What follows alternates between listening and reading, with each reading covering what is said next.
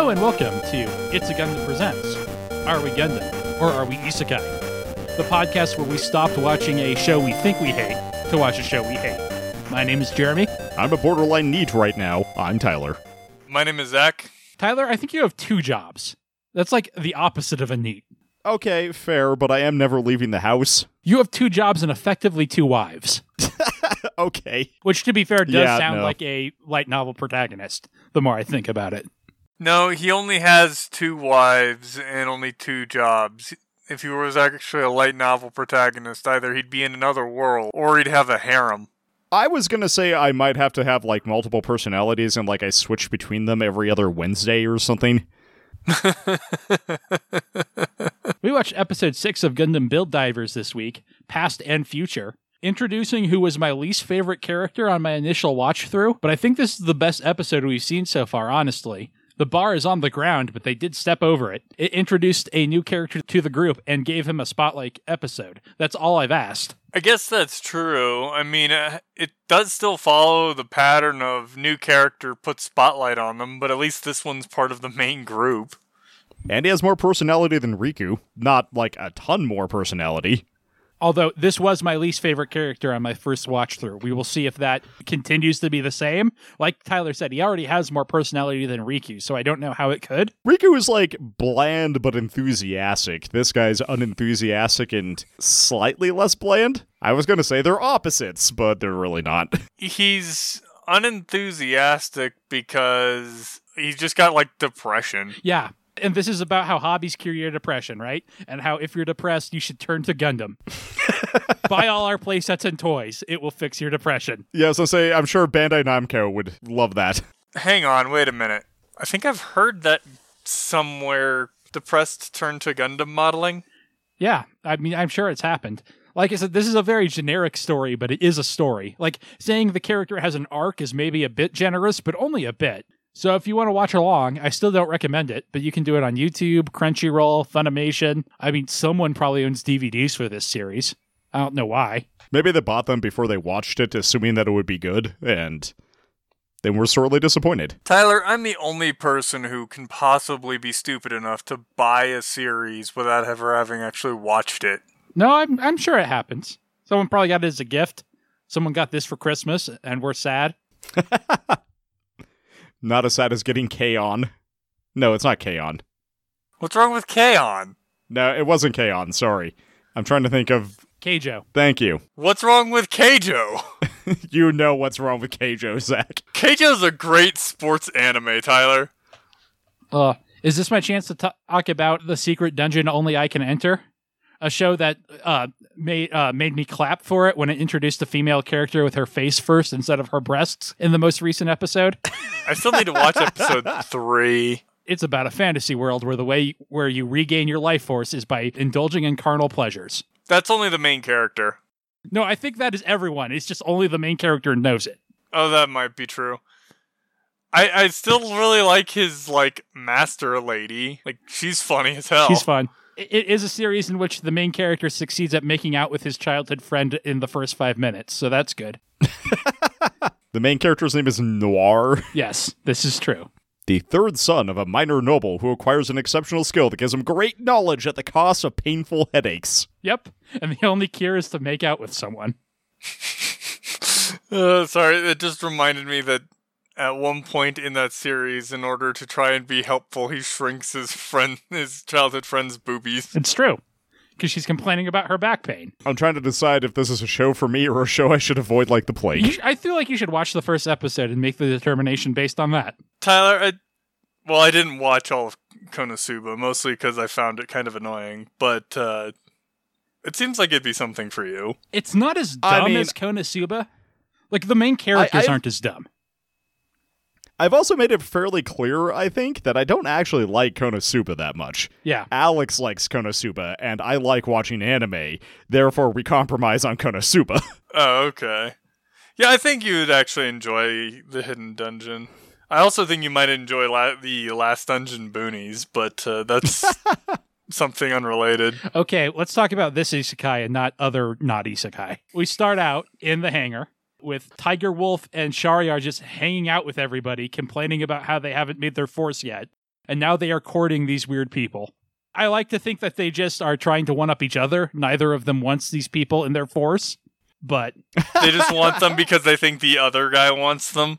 That is much more sensible than what is I think the show is attempting to present to us. I think it is too because we like these kids haven't really done anything yet to really warrant these two uh, highly like competent and skilled and apparently popular dudes being so into them. I think it would also like this entire story would make a lot more sense if GBN was kind of on the outs and new players were really rare. So then suddenly, just by being new players, everybody wants them. But obviously, that's at odds with what the story has told us so far. But that would explain everybody's infatuation with them. So because this is currently the hottest thing on the planet. And Maggie would not have to help new people if they were very rare. Tiger Wolf says I discovered them first as if discovering them had anything to do with them coming to him. Yeah, or as if they had like shown talent to either of these people.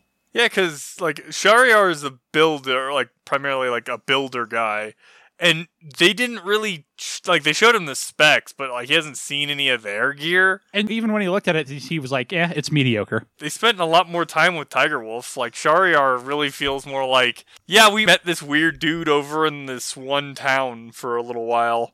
Like it, they didn't spend that much time there. Riku tries to break up the fight, and Tiger Wolf's like, It's your fault we're fighting, because you should have formed a force already. I didn't think they were high enough level to do that yet. I presume they are, as we'll see at the end. And I'm willing to buy that. Apparently, it's all they do, so. He says your scouting isn't going well, and then it's like, have they been doing anything? I don't think they have. I think he's assuming by the way they react. And he's like, hey, this is a rental capital, right? Maybe you should go find the guy who built this. Since you need a building senpai, and I guess that can't be me. I like that he says specifically, with someone like that on your force, your overall strength will skyrocket. Like, I don't know. Like, where's the divide between actual skill and then skill in building a gun? Like, which I guess both matter about equally. And the show wants to imply that these people are skilled at piloting their gunpla, right? So presumably having better ones would be a multiplying factor. Well, and at the same time, like having somebody who knows how to build those can help the others make theirs better. Yeah. And in addition, help Momoka make her own. So that actually makes sense because having someone who's good, eh, of course, that also uh, presupposes that person is good enough to teach others because being good at something and being able to teach other people to do it too is are not the same thing. He could also just build them for him, Emzo Zach, which, as we'll see in this episode, he is against, but they have no reason to presume he would be. In fact, that's what he used to do. That is true. However, from what we know of the other guys, like Riku would accept tips. I don't think he would let somebody just build him a gunpla because he's already said a couple of times, "I'm going to build my own." Yeah, but Momo is literally renting one. I was gonna say I really want to see a character like Kenpachi who just makes like the worst gunpla in the world, but makes up for it by just being such a good pilot. That character is in Build Fighters Try, so he's not here. Excellent. And it's not even him, it's his sick little brother makes his Gundam for him. And he's like, Well, I can't let my sick little brother down, even though this is just like he didn't even cut the nubs off this. so we get the opening sequence. After Riku gets inspired to go find the person who built the capital, I legitimately just listened to the opening song of this like three times in a row after watching this episode. But the animation's still kind of eh. Yeah. Well, the the opening itself, like the song is fine, but the opening is about as generic as it gets. I know. The song has really grown on me for whatever reason. I don't think it's bad. I don't like listen to it for fun. It's not on my playlist, but I don't blame you for putting it there. I mean, I've liked the song since we started listening to it for the episodes, but the animation, eh. It's boring, which is sad because it's well done. So they asked Nanami, hey, who built this capital that we're renting? And she's like, well, I guess I could tell you. And she's like, it, it was my brother. I mean, it makes some sense that they would know who built it, even if it wasn't her brother. Yeah, you would think it would be an employee. I wonder if he got paid. I assume he did. It sounds like it. It sounds like from what she says later in the episode that he's actually paid to do this. Yeah, I imagine it's a commission thing where you would assume one of the employees would do it. But it also makes sense, like since he's semi-famous, that they're like, oh, if we get like a someone who's really good at to do this, they'll look good on display. So we cut to him his floor looks like my desk covered in Gunpla boxes and hobby magazines, except for Who Buys Magazines. Also, all of our favorite characters are on these magazines. Maggie's there, Shariar and Tiger Wolf. The champion is the only one who isn't. So, It's weird to me that Shariar and Tiger Wolf are featured on the cover together. It's like a National Enquirer, I guess, because they've been hanging out a lot more recently. Apparently, it's World Hobby uh, uh, issue six has Tiger Wolf and Shariar, and it shows Tiger Wolf's Gundam on the cover. This brings into question some of the events of the plot of the last episode, though. Because if Shariar is famous enough to be on a magazine, and all those people who are like, ooh, it's the famous Shariar, showed up to see him, and no one knew what his in game avatar looked like, despite the fact that it's famous enough to be published on a magazine cover. Uh, no, this is just Like- Tiger Wolf and some guy was there too, and they're like, "Yeah, we'll we'll photo you," and Tiger Wolf's like, "Don't." but what plot inconsistencies in this show, Tyler? Never. They care so much about their plot. So they uh, knock on this dude's door and just kind of pop up. He looks so laconic, and they, they and they're so Genki. He actually looks tired. Apparently, they let Momoka just take the Kapool out of the building. Like, it feels like if you're renting it for that purpose, you wouldn't be allowed to take it home with you. I can see that, but also since we will see in this episode, home rigs are a thing. Home rentals make some sense, right? I guess it's just one of those things that I was thinking, like, if you had it in the store for that, you would probably just leave it as a store rental thing. Like, you could rent it, but it can't leave the store. Since they have them in the, uh, they have those pods in the building. Mm-hmm. I can see it either way. It's Blockbuster Home Gunpla. I didn't think about that for for that, Jeremy. You're right. It could be either way. And they're like, you they shove it in their face his face and they're like, You built this, right? And he's like, Yes. It's like, you should join our force. And he's like, Um, I'm not a pedophile, sorry. And then Riku explains what a force is. And he's like, Yeah, I have a bunch of magazines on my floor. I know that. And even Momo, the most Genki, is like, tone it down. Tone it down, Riku. Back off the gas, dude. He's like, Yeah, I know, it's the most famous thing, remember? But I can't join because I've retired. I'm at the right old age of, I don't know, 21. Is he even that old? I assumed he was in high school.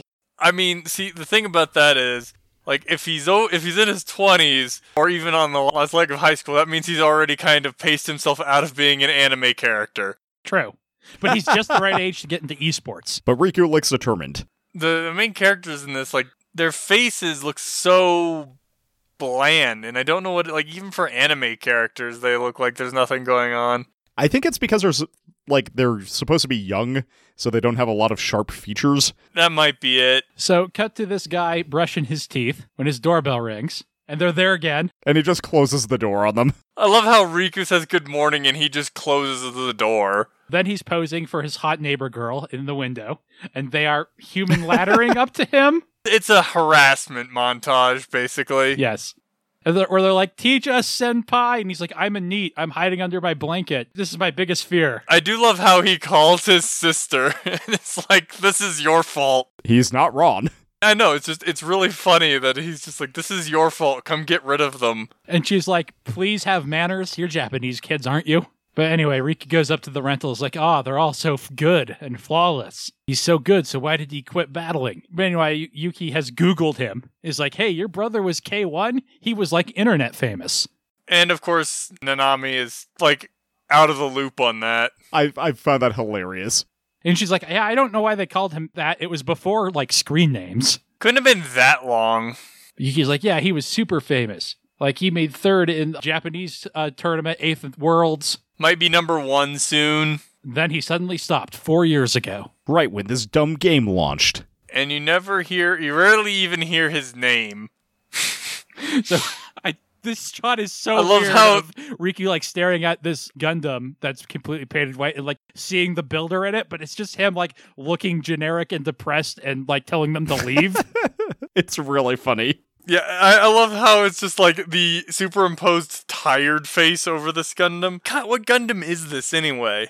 Is this just the RX 78? Doesn't look like it. this is a special RX seventy eight you can only get at cons that's completely black and white. Huh, okay. And by only at cons I mean on eBay for you know five hundred dollars and it's not worth it. Woo! Yeah, that sounds about right. So Riku transitions to being in GBN, losing a duel to a Leo while Tiger Wolf is training him. And then he gets yelled at. Sharyar's here too. Are they really enemies? Do they really not like each other? They seem to spend an awful lot of time around each other. Clearly they're dating and they just don't want anybody to know. I find it weird that Tiger Wolf's whole head moves when he talks, except for his weird ponytail thing. And Shariar's like, yeah, I, I never guessed it was K1. And like, you know him? He's like, yeah, just by reputation. But anyway, he's a good at building. But of course, not good enough to beat me, which like that is keeping in character with what we've known about him so far. So that's fine. I actually like. It's not quite like telling Riku to stop bothering him, but Tiger Wolf says like. If he decided to retire, you probably aren't going to be bringing him back. He's like, yeah, especially since he was good. So it's not like he got frustrated and quit. And Riku's like, yeah, but I want to, like, I don't know, help him. Being a NEET is bad. You shouldn't be lonely and depressed. You should hang out with a bunch of kids. That'll make you feel better. Right? And Sarah's like, oh, my wife energy says he's a good person. You should definitely help him. Speaking of Sarah, I don't know what this was in relation to, but one of my notes on this episode was that she is the Gunpla Lorax. she speaks for the Gunpla. Yeah, that's about accurate. And Shariar suggests what I think is the most basic possible thing. Hey, did he like maybe try to find out why he quit? Did he like ask him or anyone that he knew? Maybe look into why he stopped playing. Instead of, I don't know, three stooging your way into his apartment. Which was probably the next plan. Just throw pies at each other until he opens the door. So apparently they're talking to Nanami on her break about why he quit Gunpla Battle. That tracks. Also, I don't think Nanami is on break. I think she's just like, yeah, I have to help these customers. Clearly, I'm very busy. Also, like, are there any other people that work there? Not with faces, Zach. And she's like, well, it's not a fun story. And Riku's like, didn't really think it would be. And she's like, do you know what GP Duel is? And everyone's like, no. And Yuki's like, yeah, I do. It's basically what they had in Gundam Build Fighters, right? Just very slightly different if you're looking at it hard to drive people who watched both crazy. It wasn't the same thing. It's very similar. The ones in um those are very hexagonal. Like they kind of are designed so you can modulate them together for a bigger battlefield, if that makes sense. And this one is not, and it was not called GP Duel.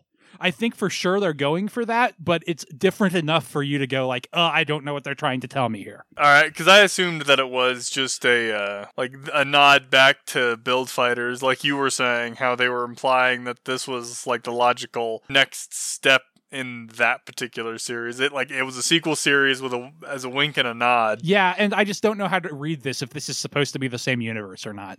I'm just not sure what they're trying to tell me. And I think that's deliberate. But she's like, yeah, he used to play that. And he had like a team, and he was always like so happy to go hang out with them. But then as people started playing GBN, all his team members started to quit, and then he got the depression.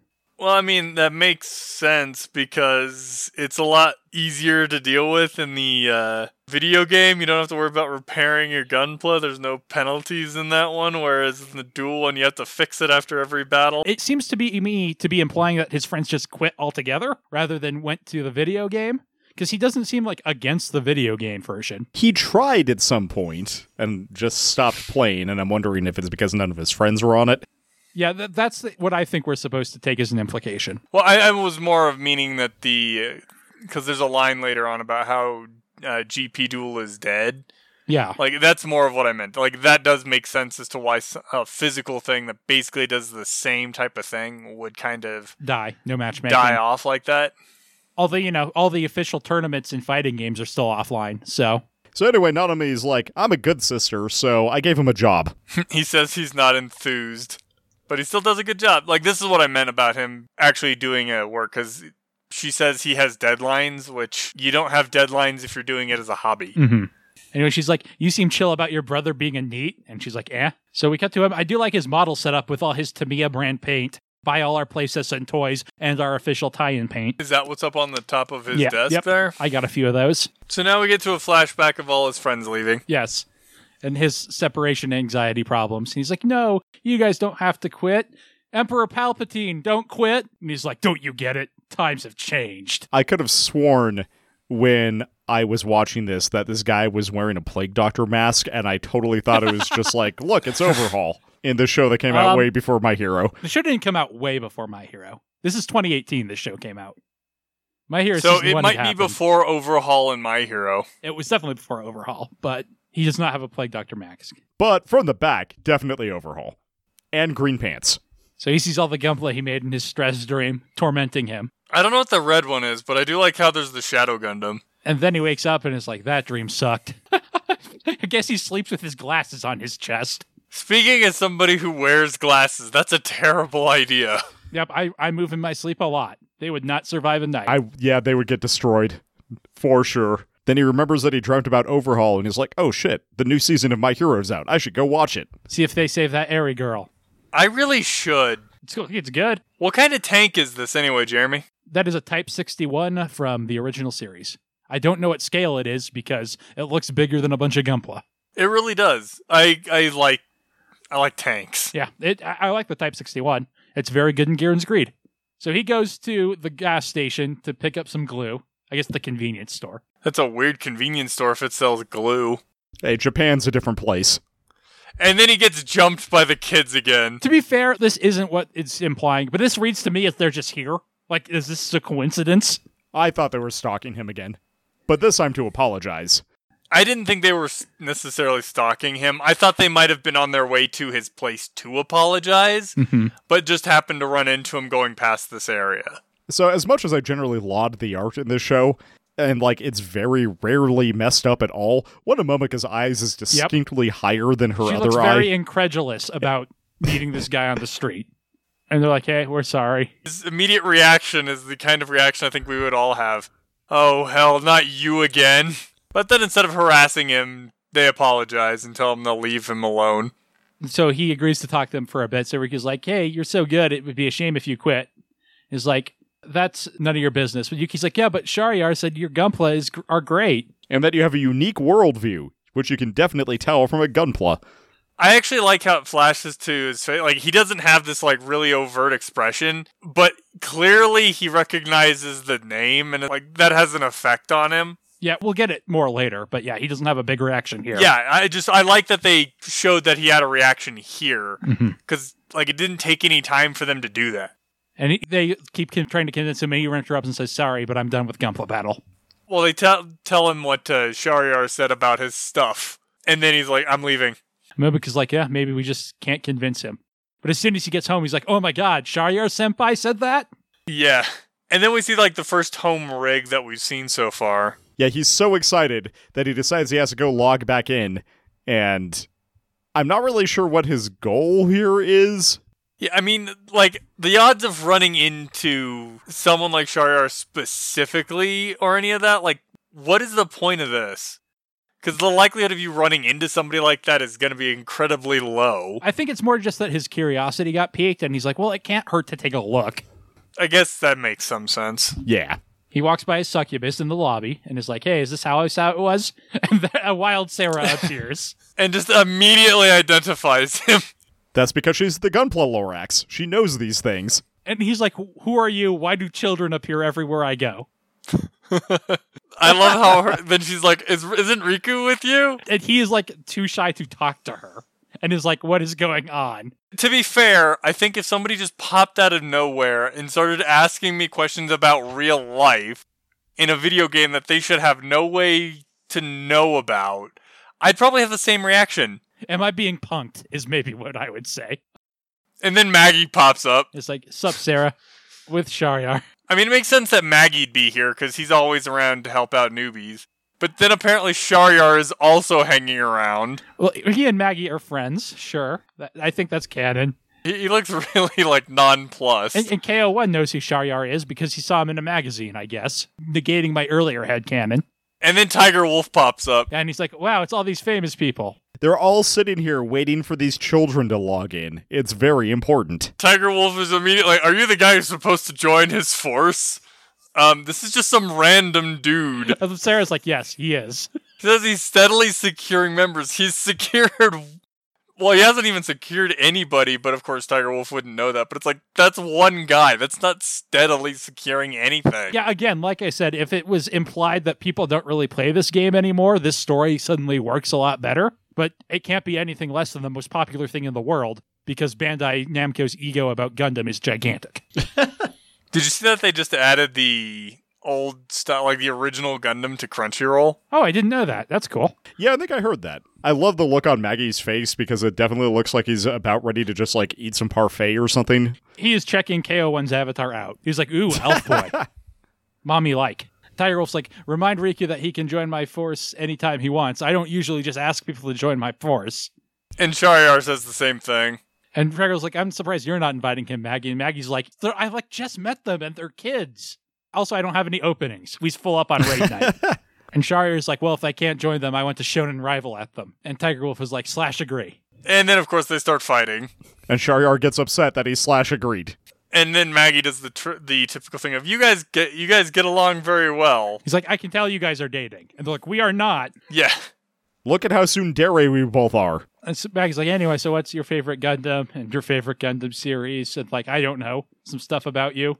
And also being very creepy about it in Yes. this case. And he's like, sorry, I left a food in the oven. Sorry, I, I, The virtual I, oven. I left my laundry in the oven. Oh, so he runs out on the balcony that the lobby has, sure. And so he's like, who the hell are these kids that these famous people are so into them? Yeah, I mean that's not even the most famous person that they know. I guess I will watch the previous episodes. We'll cut away though because they haven't done anything exciting, and the viewers might remember that if I, they see what I watch. Yeah, like they haven't done anything that would really make you excited about them. That one time Riku dodged good. Which is one of the s- clips he watches, actually.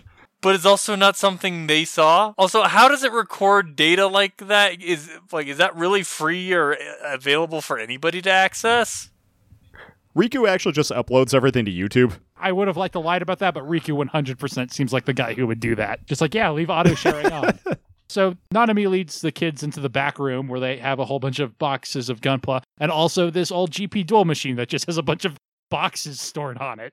To be fair, having like spent time in storage areas, this is totally how that would look. This is a surface that's not being used, therefore it's going to be used as a storage surface. So Momoka's like, Did you ever play this, Yuki? He's like, No, I'm too young a nerd. And Riku's like, What's in this storage box? And apparently it's all of KO1's old Gunpla he built for his teammates that they just had lying back here in pieces. Well, I mean, like it's he clearly didn't want them. Nanami must not have wanted to get rid of them, and it's not like you can display something that's only legs. True. And her boss just never threw them out. Is this implying secretly that Nanami actually owns this? She does very well for herself. I mean, she's anime old enough to do that, but uh, anyway, the machine turns itself on because there's a ghost. And apparently, it's old battle data. It also just recorded everything. And they see KO1 hanging out with his friends doing a bunch of sparring. I couldn't tell who was supposed to be piloting what in this. I'm pretty sure that KO1 has the Spiegel Gundam, and other than that, we're not really supposed to be able to tell. What's the Spiegel Okay. Gundam? It's the German Ninja Gundam from Is G that Gundam. really what it's called? I've always, I've just always been familiar with it as the Shadow Gundam because that's what they called it in the dub. Oh, yeah, I guess it is the Shadow Gundam in the dub. I forgot about that. So they're watching him, he's watching them. It's an Ouroboros of watching people do stuff. They, he even watches them lose to Daniel, which impresses him for some reason. but they did cut his guns. Well, I mean, in a way, like the fact that they did go toe to toe with a guy who is particular, supposed to be particularly good. And they're just newbies. Uh, yeah, I suppose that one is kind of an impressive thing, even though they did get their asses handed to them. I'm just saying, I don't think Daniel is on any of those magazines. No, probably not. So all of KO1's friends are very, very enthused about Gundam and loving this. And this is a thing where I feel like the series has hurt itself just by the expectation it set. Because this series is always talking about how great Gundam is and how fun it is and buy all our playsets and toys. So this doesn't come off as any different. hmm It's always got this saccharine tone, which means that it doesn't really create contrast. It kind of does against the way he is now, but I don't find it particularly effective, which is not this episode's fault. It's the show's fault. I, I think my favorite part about this is the fact that the red frame Astray is in here. It's good mobile suit. I do also like that they're saying dramatic one liners while they're practicing and then getting their asses immediately handed to them. Yeah. And that's hilarious. Well, I mean, at the same time, they, you know, a couple of them are calling each other out on it. So I don't think he was in the Shadow Gundam. I think he was supposed to be in the in that red one, not the red frame Astray, whatever the hell the other one was. Yeah, the red blocky headed thing. Yeah. I guess Nanami has never seen this because she is also impressed. And Riku's like, yeah, I definitely want this to my force. Pat, cut to Patrick Colasour talking to some girl on a bench. KO1's in the background. I was wondering when we got our call out to him this episode. Katie's gonna be pissed. Yeah, he even fought the tutorial. Riku has done so little that KO1 has to watch him do the tutorial, which is happy. I do love that Sarah has rogued her way up here and she is also watching and smiling. And they have a moment where they look at each other before KO1 realizes, wait, when did you get here? Yeah. She she used her mysterious wave powers to teleport Yeah. because she was literally not sitting there like two seconds ago. I also just feel like she's very quiet. Like I believe she doesn't need wave powers to sit down next to somebody and for them to just be like, "Yeah, this is normal." Yeah, but she was literally not sitting there two seconds ago. Yeah, but we cut away. And she's like, "Hey, do you love Gunpla Battle?" And Gunpla, you seem like a good person who will say yes. And he's like, "Hey, I, I left my roast in the laundry room. I gotta go. Bye, Mister. And she's just like, nice okay, talking bye. to you.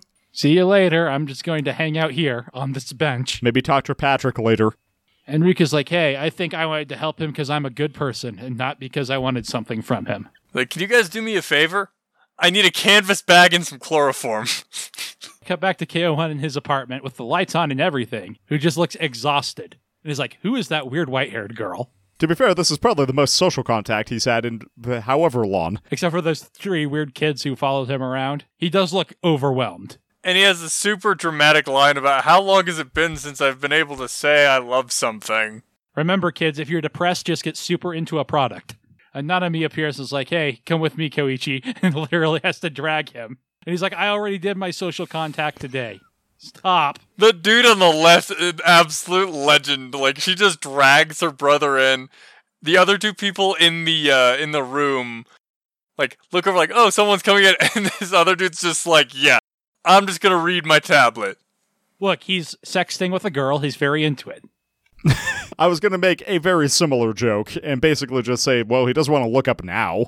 And she's like, hey, look what those kids are doing. And they're fixing all his broken Gunpla. And they somehow don't notice all the commotion as they rush in. To be fair, like they're talking, and it would also be possible that they're not really like thinking about most of that because who knows how busy this place gets. They're also probably pretty focused. Like when you're doing model work, it requires attention like that. That's fair. Yuki's like, here's a trick to get a stuck peg out of a hole. Like, oh, this could be damage from uh, actual Gunpla battle. That's pretty cool. So Nanami's like, they're going to fix all of your old stuff. And his immediate response is, why? But then they immediately start talking about their motivations, just, you know, in case he happens to be in the room. I love how Momoka looks like just She, absolutely in way over her head. distraught over what she's Yeah, doing. she looks terrified. And she's like, it's like a fun puzzle. And I have heard Gunpla des- uh, described as Legos for adults. So, They can't be Legos for adults because they're not nearly dangerous enough. look, have you stepped on one? no? Riku's like, it's okay if he doesn't join us. He still loves Gundam, and that's the only thing that's important in the world is loving Gundam. Buy all our playsets and toys. I do really like Gundam. I also own no Gunpla. So, I'll break you. So he's like just listening around a wall, a wall. And like, You want him to return to Gunpla battle? And Riku's like, No, I just want him to love Gundam. That's all that's important, is loving this brand. Also, what he loves. Momoka's like, I don't get it. But he starts tearing up about it because Riku's actually being kind of genuine, and Koichi's like, "Oh man, it's been so long since I've like felt Mhm. enthusiasm for things." it's probably a little bit of the same thing. He's because it's just remembering like having fun with friends and having people talking about it and having fun, bringing that back. What do you know what this red one is, Jeremy? I don't. I feel like I should. We'll look it up when we're done. So Riku drops a piece and is like, Oh no. It's not that big of a deal. It's a hardwood floor. They're easy to spot. You want a real freaking scavenger hunt? Drop a Warhammer sprue piece on a gray carpet. Done it. Uh, hey, I've drawn uh, uh, a very small Gundam piece on a gray carpet. That was gray. I did not find it. Uh, anyway, Koichi picks it up and they're like, "Oh my god, we're sorry. We we just never asked permission. We just started doing your things." And he's like, "One condition." And it's like, "Huh? What?" That's a non sequitur. Say, I'll teach you what you don't know, but you got to build your own Gundams. Yeah. He's like, I'll help you. I'll teach you whatever you know, but everyone builds their own Gunpla. Which is interesting because the implication very much is that he built them all for his friends before. Well, that actually makes a bit of sense because, like, it's like I'm not gonna build them all again for everybody. People have to build their own stuff. I've got stuff to do. I mean, I wonder if it's that or if he's like, they left because they weren't actually that into it, and I only want to be with people who are into it enough to do the work themselves. I wonder if this is almost a defense mechanism. I'm not sure. And he's like, that's my condition, and I'll join your force.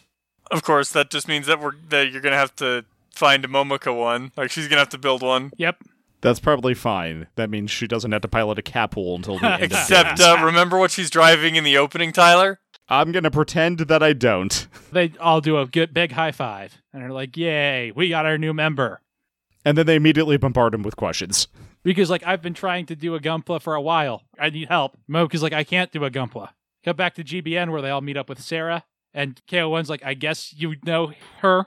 I do love it's like, hey, you know each other. And Sarah's like, yeah, he's my best friend. And KO1's like, yeah, kind of, I guess. Technically.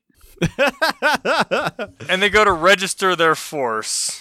And they're like, yeah, you have to enter all the member names. So they all go in, or Riku starts putting their names in. We see their ranks. They're all ranked D now, except for KO1, who is rank F in a subtle little line. I also like how Sarah is in there and is rank D. Yep. Really quick, I'm pretty sure in a previous episode they explicitly mentioned that you need to be rank C to make a force.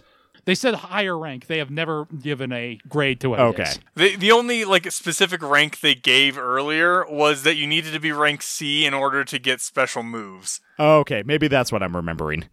And like, if the registration is com- uh, is correct, please press OK. They're all like gathered around as Riku gets ready to hit it. He's like, "All right, let's do it." and it's a fail. Doesn't work. Registration requirements not met. And they're like, "How come?" And I love that Sarah takes a moment to look, and she's like, "Oh, it's because KO one sucks." and they all get mad at him. Well, no, Yuki is sad. Riku is like horrified, and Momoka's enraged. How can you do this to me? And Sarah's just happy to be here, like always. And they're like, "Sarah doesn't even have a Gunpla. How are you a lower rank than her?"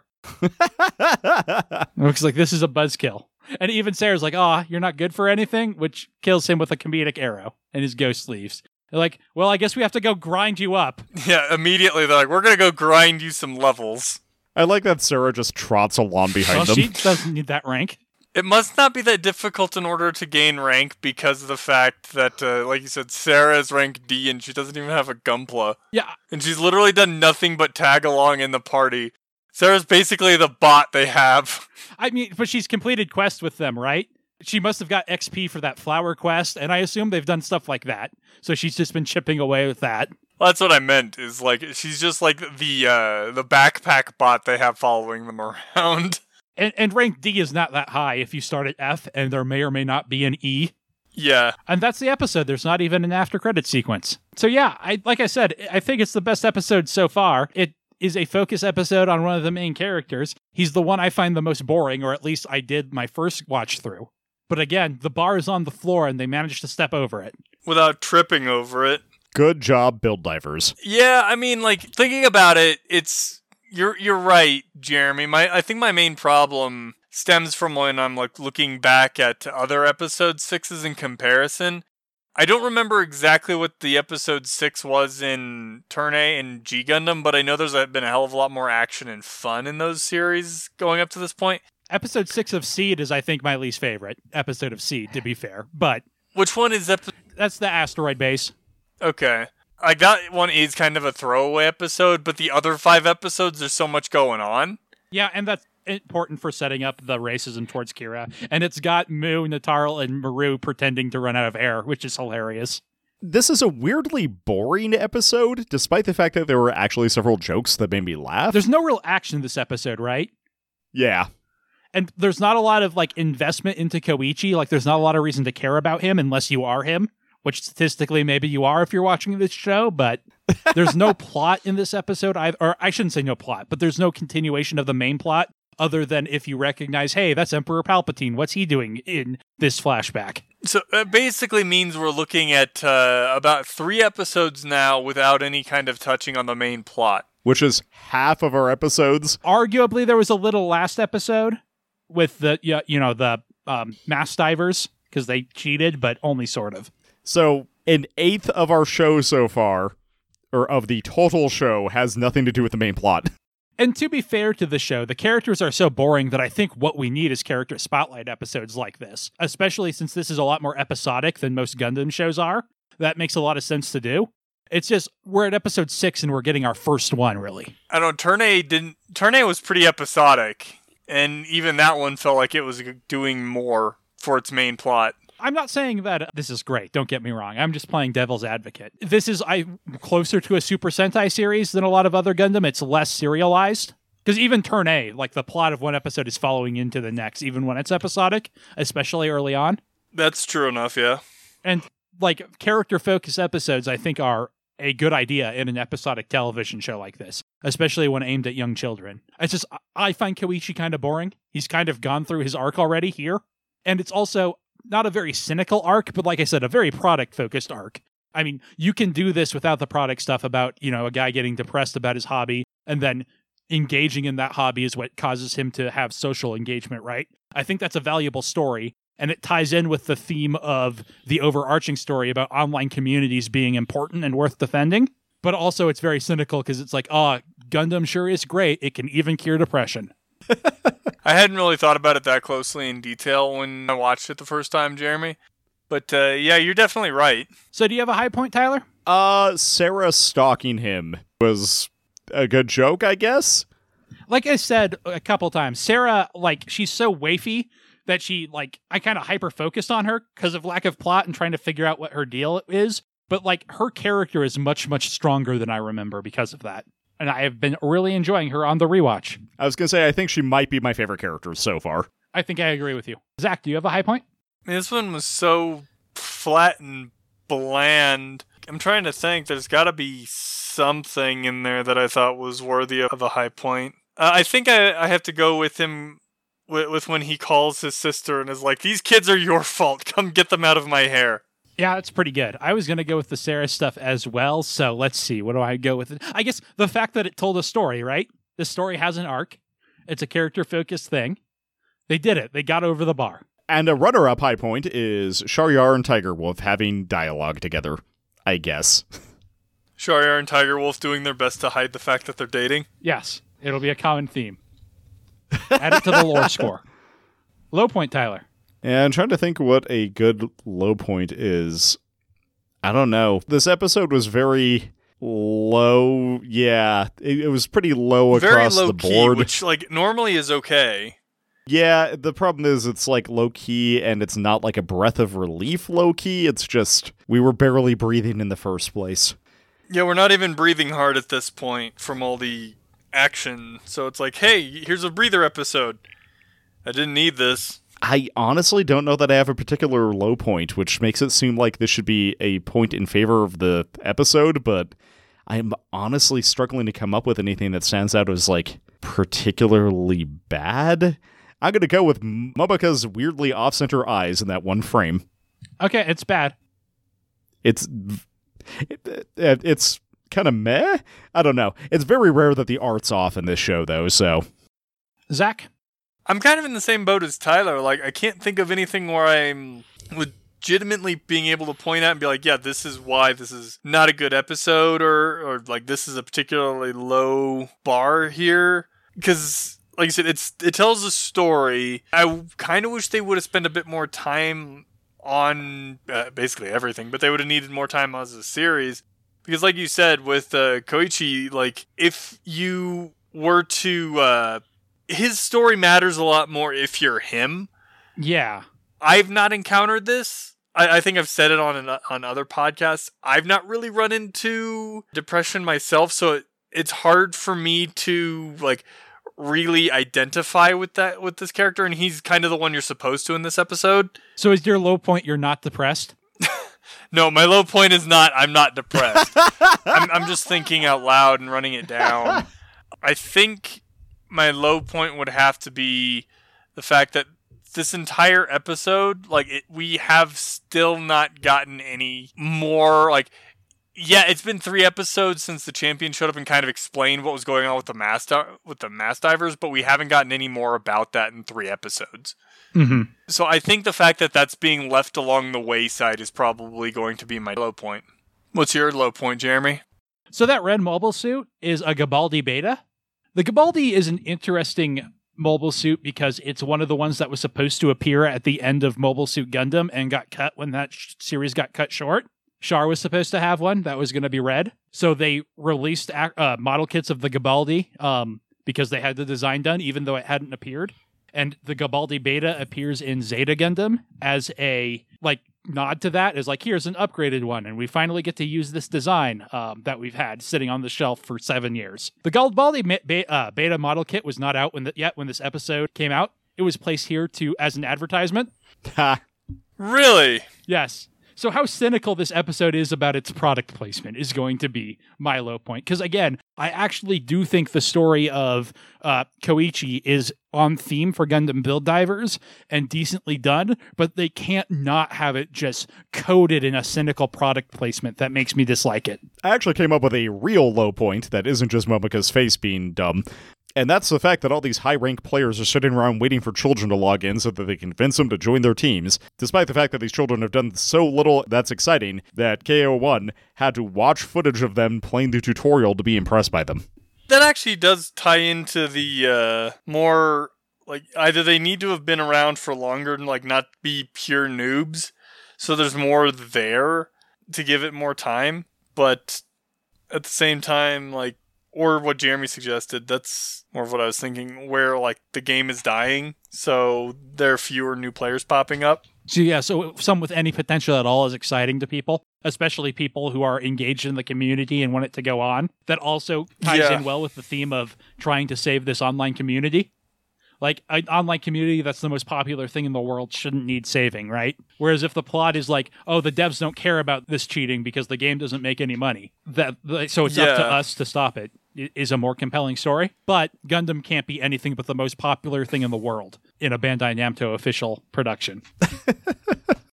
Maybe if they think if they uh, keep like believing it and making series where it's the case, it'll eventually make reality shift around to make it actually the case. I will say that I think this episode is actually very good and mostly let down by the show around it, right? Like because there's nothing that Riku's done that's impressive. And the show need in this episode needs there to be. Because there's like no reason for these guys to be so impressed by him. Because um the show is always super chipper and genki about Gundam. So the fact that he used to be when he was happier doesn't feel like a contrast. Do you guys have any final thoughts on it? I kind of agree with you that this one was actually much better than I had thought because I wasn't. I was more of looking at what it was on the surface, which was kind of boring in general. But once, like, I thought about it a bit more after talking to you, it really did make a lot of sense. It's just one of those things that I feel like it concludes the thing too quickly. Like, this is something that I feel you need a couple of episodes in to really achieve that desired result because right now it's kind of like glossed over as opposed to an actual problem. I definitely get where you're coming from. I think the problem is we've complained about how slow this show is moving, and it's got to do this in a single episode because of that. It's kind of like what you said. It's let down by the show around it, so it doesn't have time to spend on stuff that it needs to spend time on. Mm-hmm. Do you have any final thoughts, Tyler? I don't think anything I haven't already said, but to sum it up, eh, it's like All right. Are there any mobile suits we want to add to our list? Th- this episode is light on action, so there aren't really any mobile suits. Riku is going to change up his uh, Gunpla next episode if we want to add this one to the list. Although I can see the argument that there's no need to add this one because this next one is similar. Did we already add the Kapool? Do we just want to add a Kapool on here? We could do that. I feel like we've seen everything the Kapool's going to do, which is be round. Yeah, it, it just uh, this is not the Kapool series, but that doesn't mean we can't add it because certainly we've seen it, right? Yeah, it doesn't really do a whole lot else in turn A besides get punted around like a soccer ball. If we're talking about the Kapool, I think it's better than the Zono. Uh, do I think that? The Zono's got those like big ass claws, which is kind of cool. On the other hand, it's an aquatic specific mobile suit, which is always kind of uh I think I like the Zeno more than I like the Kapool. I do like how dumb and round it is. I think I like the Kapool slightly better. I definitely think the GINN is better than the Kapool. The GINN's all the way down here? I think Yeah. I agree. I mean, I would agree with that. It's just the regular ass GINN. I think the Forbidden Vortex is better. That is the underwater Forbidden variant. Yeah, I'd, I would agree with that. Like, I really don't like the Kapool. The final question, speaking of things Zach doesn't like, is it better or worse than the Core Splendor? I think I like the Core Splendor more. Hmm. I think I like Core Splendor more. I detest the Impulse, but the Core Splendor itself is not really anything wrong with it in a vacuum. And it's got a good color design, as opposed to the Kapool, which is just all green. And also it's round. So the Kapool goes at number Nintendo 63, above the Zeno and below the Core Splendor. I found that way funnier than I should have. Two more suits from Wing for us to add. First up, we got the Death Scythe. All right. I like the Death Scythe pretty well, although its back looks really naked. It's not nearly as good as the Death Scythe Hell, but it's still, I think, one of the better designs at a Wing. I don't think I like it as much as the Wing Gundam personally. Are we? The Death Scythe Hell is the custom version of the Death Scythe that they use to go back into space, right? Yeah, it's got like the wings. Yeah. So aren't we including that as part of the Death Scythe because we did that with the Sandrock and Heavy Arms? I think the Death Scythe Hell is a different design. I think the Okay. Death Scythe Hell and the Altron are different enough Yeah. from the Shenlong and the Death Scythe to be different designs. Yeah, that's why we did that with the heavy arms and the Sandrock, is because the uh, other forms of them are just so Yeah, similar. I mean, you can make an argument if you want to, but I definitely think the Wing Zero, the Death Scythe Hell, and the Altron Gundam are. Well, the Wing Zero enough. was literally a different mobile suit entirely. But no, I, I I'm fine with that. I just wanted to make sure, like, double check. I definitely think I like the Ween better just based on color palette and like just overall design. Like, I, I think I agree. The Death Scythe feels a little. The shoulders are really cool, without but it, like anything on it's its just missing a piece. I, I would agree with you on that. Like, if if it was the Death Like- Scythe Hell, I'd probably want to put it above the Wing. But since it's just the Death Scythe, it's weaker than the standard Wing. I do think I like it more than the Heavy Arms, though. Teenage me would definitely agree because it's got a cool scythe, man. Current me is more conflicted on it. I think personally, if we're looking at heavy arms versus standard death scythe, again, I think I would give it to heavy arms, in part because I like all the DACA. And also, I think the red and white color screen that the heavy arms has is better than the death scythe's black and white color scheme. The gold trim on the Death Scythe really does it for me. Yeah, I was gonna say the gold trim is really what puts it over for me. Uh, and I think those shoulder designs are actually very good. I think I'm gonna give it to the Death Scythe. I think that combined with the fact that the Death Scythe can cloak, that's kind of cool. Puts it slightly over the heavy arms for me. Yeah, I don't think it goes way above the heavy arms. The Strike Rouge is right above the heavy arms, and I actually might put it below that. I'm thinking right now. I think the Death Scythe cuts a slightly better silhouette, and I like the color scheme more. I do like the Strike Rouge a lot, though. I'm a little torn. What do you guys think? I'm tempted to put the Strike Rouge above it just because it's, you know, the Strike Rouge. If I'm being completely honest, I do actually like the Death Scythe better, but I kind of like I want to put the Rouge above it for the meme. what do you think, Zach? I think I prefer the death scythe over the Strike Rouge, personally. I think I'm leaning that way too, honestly. It's just close. Uh, how do we think it compares to the Providence Gundam? The Providence definitely grew on me, but I think I like the Death Scythe slightly more. Again, I'm very close on this. This is a weird, like a kind of a weird counterpoint on this to me. I really hate Starfish backpack. I would rather have no backpack, so I prefer the Death Scythe. and usually, like if it's something that doesn't have anything there, it makes it look too small and like fragile. But Starfish ass is not a great counterpoint to that. So I'd give it to Death Scythe. yeah, and I think I'd also have to give it to the Death Scythe, um, even though I do love the million and a half funnels on the Providence. Uh, the next Gundam we have is the Calamity, and I definitely like the Calamity more. It just feels more complete. I I think I'd agree. I, I think the Calamity is the better. That's one of the problems the wing mobile suits have is they don't really like try and really show off the weight of their mobile suits. Like they're kind of their. Yeah, they're not as over the top. Well, it's not so much that they're not over the top. It's that they feel like they want them to be these big bad things, but they don't really get across the fact that they are. Whereas the Calamity has this presence of, yes, I just crushed your car. No more Gundams to compare it to, but Gundam like mobile suits. I don't like it as much as the Murasame. I like it considerably more than the Murasame. I think I like the Death Scythe slightly better. The Murasame actually effectively uses its transformation, which is nice. If we were talking about the Waltfeld custom, definitely that. Which way are you leaning, Tyler? Because you are deciding vote. I, I think I'm leaning towards the Death Scythe. Okay, final question. Is the Death Scythe better or worse than the Ogre GNX? I think I prefer it to the Ogre GNX, but I don't really like the GNs. I would agree with you, with you on that one, Jeremy. I, I think I prefer the heavy arms to the uh, Ogre GNX. This is the Death Scythe. Sorry, I'm I'm really tired. I would say, too bad we're talking about the Death Scythe. No, de- I definitely think the Death Scythe. Just as counterpoint, I think I prefer the Ogre, especially because I love those two dumb orange scimitars. Well, you're outvoting. So the Death Scythe goes at number 21, above the Ogre GNX and below the Calamity. I feel like one of these days we need to rate mobile suit pilots. So Mu La Flaga, number one. Neo Roanoke, number negative infinity. that will do it for this episode. Join us next week where if we're not back to Destiny, which I don't think we will be yet, we will be watching episode seven, Force Battle. Um, it's it's just called Force Battle. Oh, because it's a battle between forces. Okay, I Yeah, got because it. they joined they, they created a force. Now they got a battle. They gotta fight Maggie and Tiger Wolf and Shahryar and the champion and Rommel. and then lose dramatically. So Tyler, was this Gunpla or is it Isekai? you know, I'm actually switching my stance based on this episode. This episode specifically was Zach? Gundam. I think I would agree. It's uh, we're still looking at Gundam here. I mean, this was a case of uh, not necessarily a dude being a shitty teenager, but somebody helping being uh, ha- having their life changed by Gundam. I guess. We're free of the curse!